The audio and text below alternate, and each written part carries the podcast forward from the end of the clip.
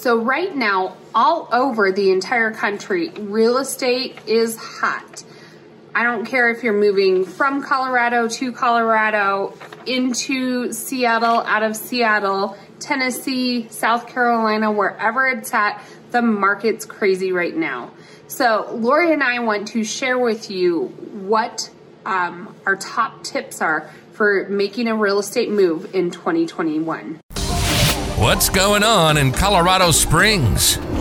Are you thinking of moving or living in the Colorado Springs area? Laurie Derickson and Kalene Zaabadick provide you with a local perspective of what it looks and feels like to live, work, and play in the Pikes Peak region. To get their free six step guide to moving to Colorado, text the word finest to 719 639 3393. Make sure to follow them on YouTube. Colorado Springs, what's going on? Hey everyone, it's Laurie here with Colorado's Finest Realty here in Colorado Springs. And we are putting on a ton of new content this year all about our Colorado Springs market. So make sure you hit that subscribe button or that bell as we go over everything you need to know about moving to Colorado Springs. We're getting text messages all the time emails, phone calls, however you want to reach out. Make sure you reach out. If you are thinking of living in or moving to our area, we'd be happy to help make Colorado Springs your home. So give us a call or text 719 639 3393. Hey everyone, so today we're going to talk to you about our crazy market in 2021 and how to compete in that market. So the number one thing is to kind of know your neighborhoods. And so I think that mm-hmm. kind of starts initially when you first reach out. We put you up on a MLS home search and um, kind of get that text going and kind of pick your brain a little bit about maybe the Colorado Springs area and like what's important to you. Do you want to live next to the foothills? Do you need to live close to a workplace? Do you need to have a certain school district? What type of house do you want? Do you want a house that wants renovations, more character, brand new build? So all those things come into play when you're thinking of moving to the Colorado Springs area and how to compete in our market. It's super important you know your neighborhood that you want to live in. So when those houses do pop up, you know, Kalene and I can be ready to rock and roll.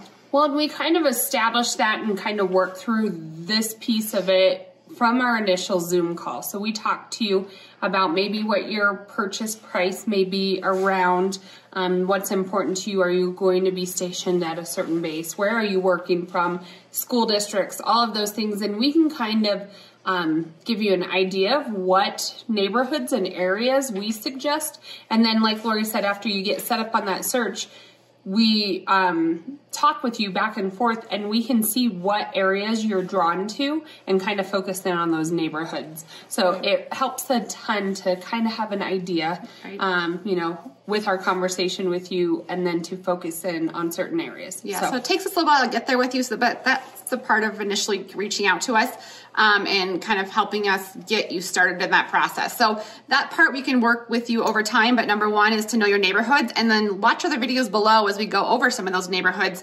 A lot of our mm-hmm. clients will pop on and say, Oh, I heard your video on Briargate. That sounds like a great area. I want to own in on that area. So um, we can help you walk through that. But the number one thing, um, or the number first point mm-hmm. is how to compete is to know your neighborhoods. So the second thing is you just want to number two get out there as quick as possible to see that home. Yeah. So the market's super crazy fast. And so literally we'll be able to you know see homes on the MLS that um, maybe don't start showings until the next day or even a couple days after that. Mm-hmm. So Lori and I, because there's two of us, we can kind of divide and conquer here. but we try to get into that property as soon as possible. We do not wait until a convenient time. We just kind of run and fit everything in. Yeah. But we make it into the home as soon as possible so that um, one, we start that that conversation if you do have interest with the other agent. Um, we don't necessarily want to put an offer in right away in some instances, and we'll talk about that later. But the quicker we can get in there, especially if there's no clause about collecting offers until a certain deadline, we want to get in there as quick as possible and throw out a strong offer as quick as possible. Right. So we kind of do this quite frequently. so, but one of our things is, like Kalene noted, is to get in there right away to see that house. And like that's kind of how Kalene and I, we guide you through that. So if a house hits the market and it says, you know, 24 hours acceptance, we want to get in there. We want to write the offer. We have like an incentive clause we can put in. We want to get that in before they start getting a ton of offers. It's what we did this weekend with the client visiting um, and get that offer in. However, if it says on the MLS, you know, we're starting showings on a Thursday and we're going to, uh, client will not accept an offer before Monday.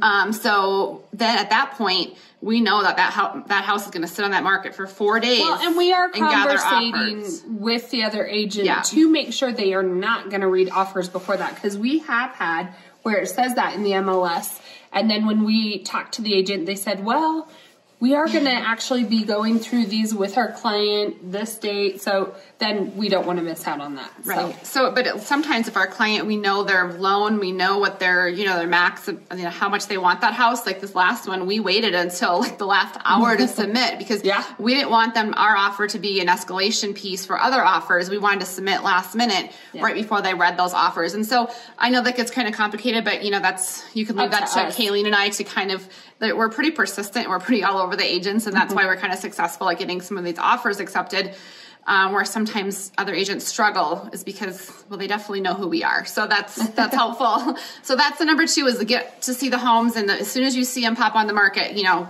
our clients will send them to us and Kalene and i will kind of start feeling out that particular home in that situation. So as soon as you can get in to see it the better. So our number three tip in this market, third on the list, is to actually write the offer. So Yeah. you want to think if you like the house, but don't think too long that's Laurie's saying. I know. I'm, everyone's like, I'm like, do you like it? They're like, yeah, I think so. I'm like, that's great. You can think, but don't think too long because it's gonna be gone. Very true. Yeah. So Um, we always talk about how we want to write the offer and we want to look at the offer deadlines we talked about um, and we talked about how it helps to have two of us in this market to know when to write that offer so Kalene Yeah. will be out showing the home and if i know i can get that offer in quick and we know that we have a shot Mm-hmm. i'll be at home running comps and i'll be out there you know talking to the agent and writing the offer so Yeah. or vice versa so it really does help to have two of us in this crazy fast market especially on the buy side Yeah, and I mean, I think another thing to having two of us, we can kind of divide and conquer. We obviously have multiple clients at one time, and so if I know Lori is up north showing homes and somebody needs over in Rockrimmon or down in Fountain, I said, "You take these ones, I'll take these." We constantly talk to each other at least ten times a day. I told my kid that my, we were we had a podcast that we were just on, and I was we were listening to it this morning, and Marley, my daughter, was like, we said on there, I think we talked to each other at least ten times a day. And Marley looked at me, and she goes, "You talk to Keelan way more than ten times a day," and I Oh, was like, "Well, it's just an estimate." She was like calling me out for lying, but I was. But it helps We because we're constantly working on the back end. We try to make it as easy for our clients as possible. So, you know, we, we just get in there as quick as possible. We do the communicating back and forth. And then all you have to tell us is, here's, you know, you saw three homes for us. We actually do like one and two. And then we can help put together a plan of action to try to conquer these and get you your um, top home um, and, and then maybe even have a backup because otherwise it's going to take you weeks to get some. If you only focus on one home and you're only writing an offer on that one home once a week, it's going to take a while in Yeah. this market to get you into a home. So, Yeah. So our number one point was knowing neighborhoods. Number two was to. What's the second point? Oh, to Get get, out. and see it as soon as possible. Yep. Three is write that offer, and number um, four is your appraisal gap. So, really good notes here. so number four, we wrote them down ahead of time to try to be organized. But number four is that appraisal gap, and Yeah. so a lot of clients will ask us, well, you know, if this is your first time buying a home or it's been a while, that appraisal gap. So if you unless you have cash, you're going to have the bank, whether you're VA, FHA, or conventional, it's going to send out kind of like a third party to go out and um, look at the value of that home because your bank is only going to loan you the amount of money that they're deemed that it is valued at. And so a lot of times So in this this, is market, like it. A lot of times, almost Well, every time. every time Yeah. in this market, we're talking appraisal gap. Even if we, um, you know, the process is we go see the home. Laurie and I run a comp or a CMA. Even if it doesn't, I mean, we're going to tell you probably in this market you're offering do appraisal over. We're adding in an appraisal clause. But the beauty of pulling a comp right now. Um, we can't guarantee it, you know, until the home is actually appraised, but we went and saw one this weekend and we thought the home was undervalued by like $75,000. And so we had a crazy um, appraisal gap, and the home actually went for just about where we thought I know. it was valued Kalene's at. like, so we're gonna write a seventy-five thousand appraisal gap, and I was like, seven? You mean seven thousand? She's like, no, seventy-five. I know it's gonna appraise, and I was like, oh. So we can never guarantee it, but it does help in this market to run. I mean, comps don't mean as much as they used to, but as far as the value of the home and your offer price, because it's always going to go above asking, but it helps for that appraisal gap to know. You know, we have clients the last three, we haven't had to use any of our appraisal gaps in our offer. They've all appraised Although that they've value. all wrote them in. Correct. You have to write them in, but Right. the fact is you may not have to use them. But you do, um, a lot of agents, what we're seeing right now is because everybody is writing with appraisals gaps, they do want to see the proof of funds. Right. And so there's a couple different ways um, we can get into that. So one is like a bank statement, something verifying the amount of funds in your account. A lot of people don't have forty, fifty thousand dollars sitting in a bank account, so we can look at maybe retirement accounts, um, different ways to access that money. Uh, another way is if you're selling a home, those proceeds from the sale of that home, your lender can get us a verified letter stating what those proceeds are going to be and um, verify that that amount is going to cover whatever gap we're writing in. And just to back up a little bit, so let's, I'm just going to give you an example. So let's say the house is listed at 400 here in Colorado Springs. We write the offer at 430. We probably are going to advise you to write in a 25 to 30,000 appraisal gap, which is what you need to compete sometimes. And so that's saying, you know, if we're writing the offer at 430 and let's say the bank comes back and uh, says the value's at 415, You have then you are 15,000. responsible to bringing that extra 15,000. You can take that out of your down payment and that's why it's also good to ha- have a good local lender and we'll help walk you through those steps as you go. But, you know, the piece about that we talk about how to compete in that market is you're going to have to have that appraisal gap in there. Um, but it helps, you know, to run those comps, have Katie and I help run those comps so we can say, I know you have that appraisal gap in there, but we are pretty sure you're not going to have to use that appraisal gap because we feel like comps are in there. Um, and that kind of also depends upon the type of loan you have. So Well, and, and that, speaking of that, I was going to go into loans. Um, if you're in a conventional loan and you're putting down 15%, um, sometimes people want to put the most amount of money down. Um, your home loan is probably the cheapest money you're going to be able to borrow. And so a lot of times right now we're saying, hey, you can still get into this conventional loan with 5% down. Why don't you put the 5% down and save that 50,000, keep it in your account so that we have one funds to work with for appraisal gap. You can always take that money and pay the loan down after they can recast a loan one time during the life of a loan um, on certain loans i should say. Um, or maybe you just keep that cash in your account pay off a vehicle whatever but um, we can help advise although we do leave that really up to you and your lender but we do need some cash or some sort of liquid to work with in this crazy market Right. So those appraisals. So fun realtor um, talk, and then they also have inspection. So Yep. you know that's probably once you get under contract, you deposit your earnest money at the title company. We help walk you through that, and then you also the second piece that you do is inspection. And so when you write that offer. We have a few inspection clauses that we like to use. And so mm-hmm. the first one I'll talk mm-hmm. about is just taking the house as is, which people are doing in this market. Mm-hmm. Um, we wrote one this weekend and I took it as is, but my caveat to that is that, you know, we, it had a new roof. It had um, New furnace. A new furnace. It there's no like Haley and I, we're not structural engineers, but we can walk and see if there's cracks in the walls or we feel like foundation is. We can tell that pretty quick a lot of the time. Um, if it's just all cosmetic, um, we can. So a lot of people are taking it as is, but there's sometimes I'm like, oh, there's a couple offers we just Mm-hmm. Yeah. wrote, and Kalene's like, I don't think we should take. She saw it. I'm like, she's like, I don't think we should take this one as is. Yeah, and so a different level to an inspection clause may be that we use a lot. Um, you know, if it looks pretty good, but we aren't, you know, real confident it's not a super immaculate home, well maintained, you can't tell that. Maybe we'll say we will um, only ask for items over $2500 during inspection or 5000 you can kind of name those terms and what that means is we aren't going to pick apart the little things so if they needed gfci how do you say that gf GFC. I don't know. We should know that, but whatever kind of outlet that is with either. the little red button. Yeah. Um, they need to be close to the sinks. What, whatever.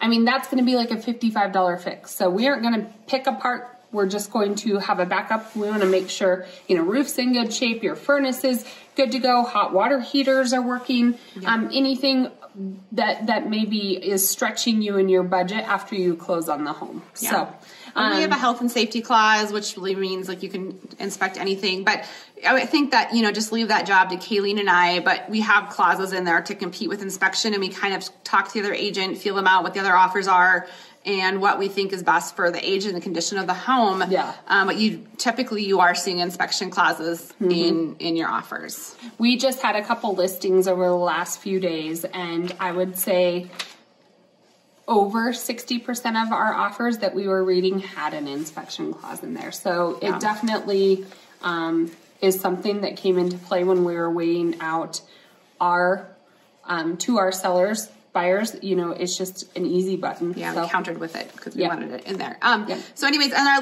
last point of how to compete would be to use an escalation clause and so sometimes escalation clauses work in our market i don't think they work quite as well anymore um, so let's say the home was listed at 400,000 like we talked about and the escalation clause would read, "Hey, I'm willing to spend up to 430 on this home, but you have to demonstrate and show a competing offer in order to escalate that up into like let's say in $5,000 increments up to 430 it's kind of like the price is right when they come out at the beginning and they show you a product and everybody's guessing the price. Yeah.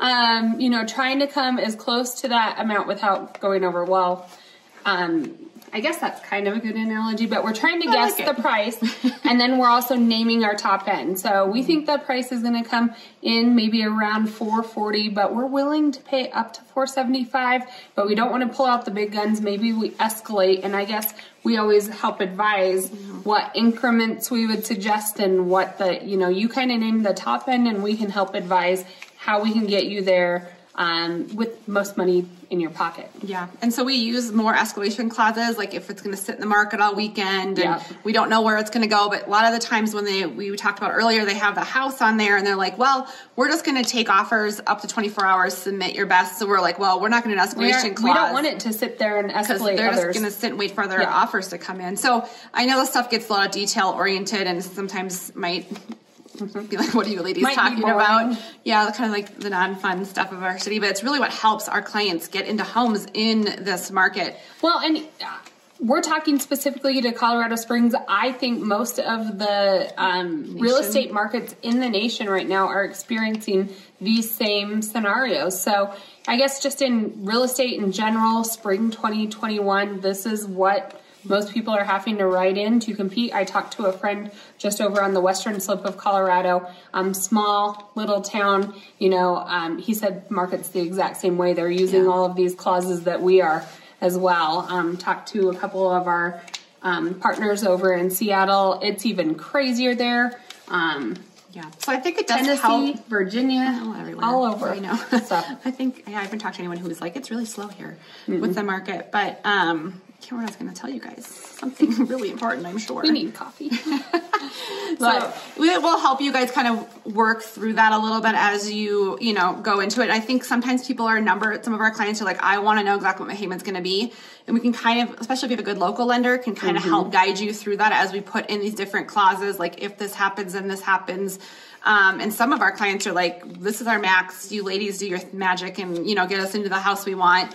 Um, but here's our bottom line. And one our, of our, our clients gave us like free range up to a certain dollar amount mm-hmm. with a particular house, and we got them in only four thousand over their bot their bottom end. The top so they gave no, uh, it was on their bottom end. Okay.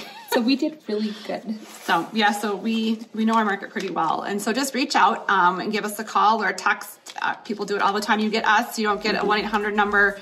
It's Kalene and I. So yep. give us a text 719 639 3393, and we'd love to help make Colorado Springs your home.